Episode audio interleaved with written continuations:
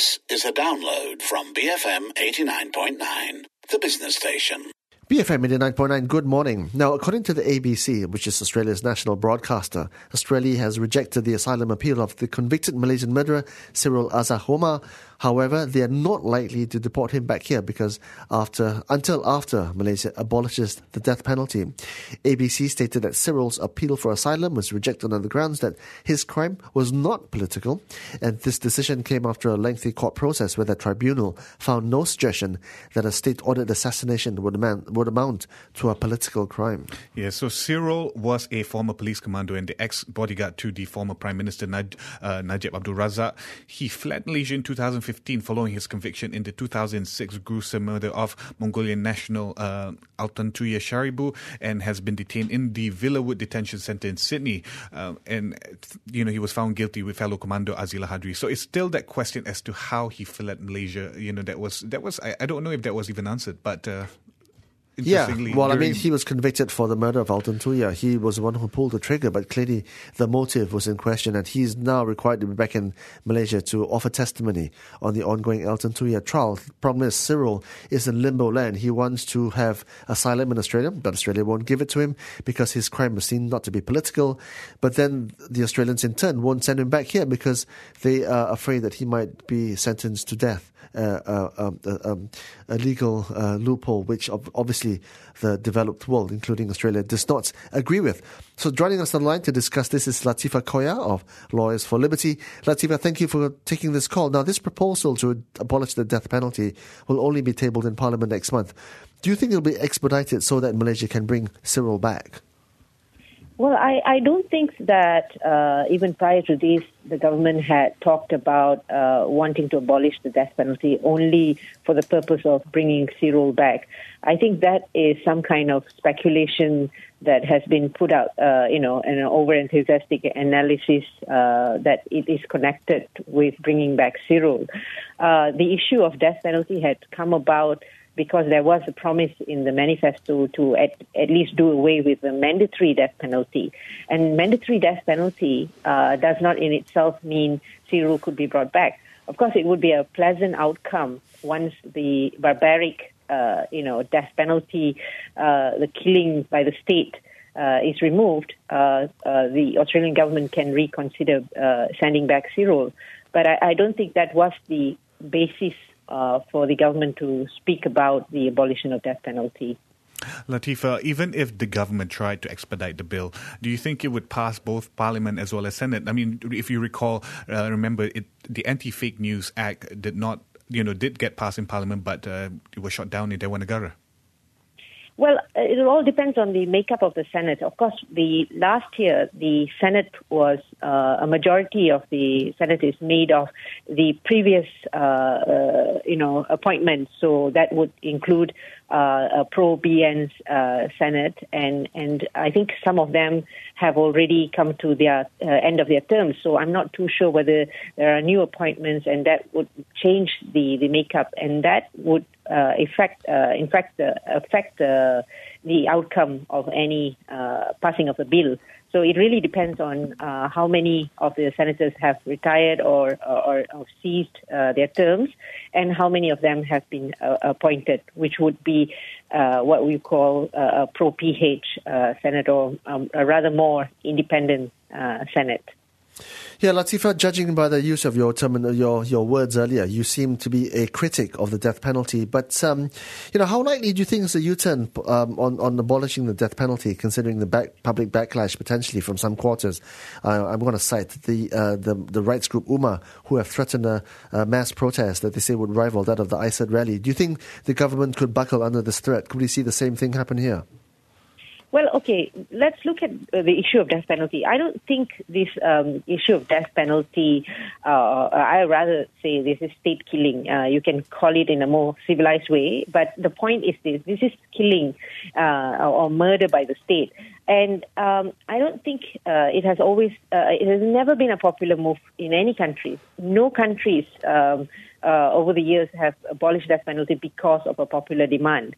And, and, and I believe that the issue is not just uh, an issue that is raised by uh, so-called Malay Muslim rights group, but also from the Chinese community. And I, I can see that uh, even MCA, for example, has also, uh, you know, decided to start a campaign uh, to maintain uh, the death penalty.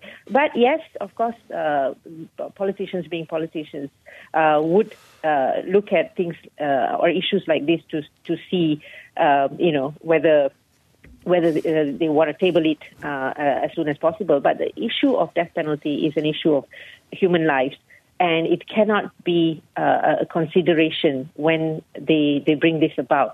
Uh, in any case, um, you know the the evidence is quite clear. Death penalty, as it stands now, we have it. We have corporal punishment of all sorts.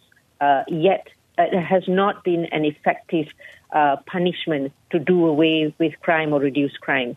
So I hope the, the government um, will be serious in looking at death penalty and join the civilized nations to get rid of it. So whether Ummah is threatening a mass protest, I, I, I believe that that cannot be the consideration. It, it, it's never been a popular move.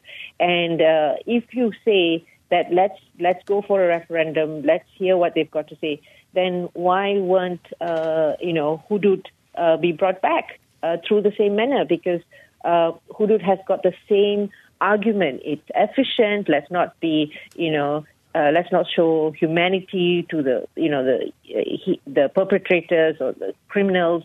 So it's the same type of argument. All right, thanks. Thank you so much, Latheefa. That was Latheefa Koya for Lawyers for Liberty, and very interesting comments. Um, I think really, I mean, with a standout remark there was that um, corporal punishment and the position on the death penalty have not really moved the needle much in terms of addressing perpetrators. It's really addressing the source of all the malaises in society. Now, switching also back to Malaysia um, and to the civil service, the Prime Minister Tun Mahathir has expressed an intention to reduce the number of uh, Malaysia's huge civil service um, employees. Now we have about 1.7 million civil servants. In, 19, in 2016, uh, this um, human workforce uh, cost Putrajaya 74 billion ringgit. And obviously, there's an increase of 107% from the time he himself was stepped down in power from 2003. So that's a lot of a big, big, there's a huge jump in the wage bill. Yeah, and prior to, if you remember, prior to the election, uh, the previous election, these this is one of the issues that uh, they, you know, that became a taboo, you know, sort of like a taboo conversation. Uh, one of the things that they used to scare people from voting for the Pakatan Harapan government, and also equally a vote bank for the BN. That's right. So I mean, that has been traditionally the case. So it, nevertheless, this topic has been, you know, is up again. It's going to be uh, quite a, you know, it has to be thread carefully. You know, like it or not, it's, it's easy to just say that, um, yeah we are going to reduce the number of civil servants, but nevertheless, it is going to affect livelihood of individuals. Well, there are some um, apt comparisons here. In Malaysia, we've got one civil servant for 19 people in 2017. Um, we have seen how Japan, which is the world's third largest economy, has one civil service civil servant for 126 people. So that's um, huge amount. I mean, we are we are we're having one civil servant for every 19 people. That's a bit of a luxury. And so he mentioned last May that he announced plans to terminate some 17,000 civil servants, um, suggesting the use of computers and technologies to comp- compensate for the reduction.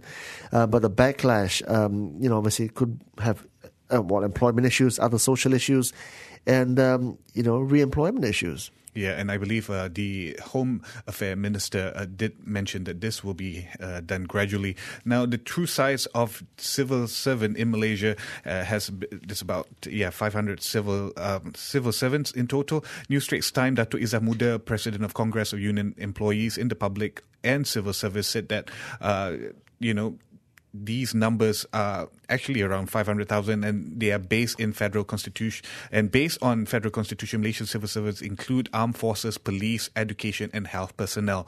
Uh, so i mean it's it's interesting to highlight education there. I mean uh, with education has always been that point of contention and the things that, that you know we talk about that yeah including teachers in the in the civil service. But you know even on the other metrics like ministers and junior ministers number of ministries even with the uh, diet that Pakatan Harapan's government went on and we now we now see a more rationalized I think number of 28 ministries. I can't remember exactly the number.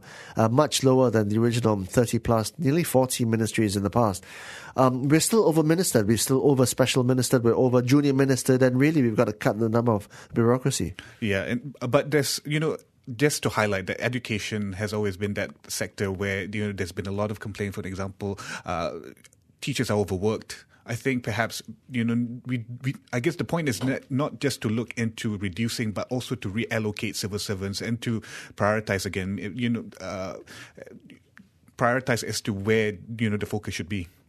Okay, well, we're going to be coming back with 8 o'clock news, uh, but and then after that, um, who do you speak to on the Breakfast Grill? Yes, I'll be speaking to Mehves Mumtaz Ahmed, the, um, representing the Central Asian uh, philanthropic uh, uh philanthropy, uh, philanthropy and society. So she is in Kuala Lumpur uh, to speak about their digital uh, doing good in sorry the do, the doing good index. So uh, yeah, the, several issues, especially with regards to uh, current affairs, uh, with regards to addressing trust with philanthropic found, philanthropy philanthropic foundation. So okay, all that to look forward to after this. Stay tuned, BFM eighty nine point nine. Thank you for listening to this podcast. To find more great interviews, go to bfm.my or find us on iTunes. BFM 89.9, the business station.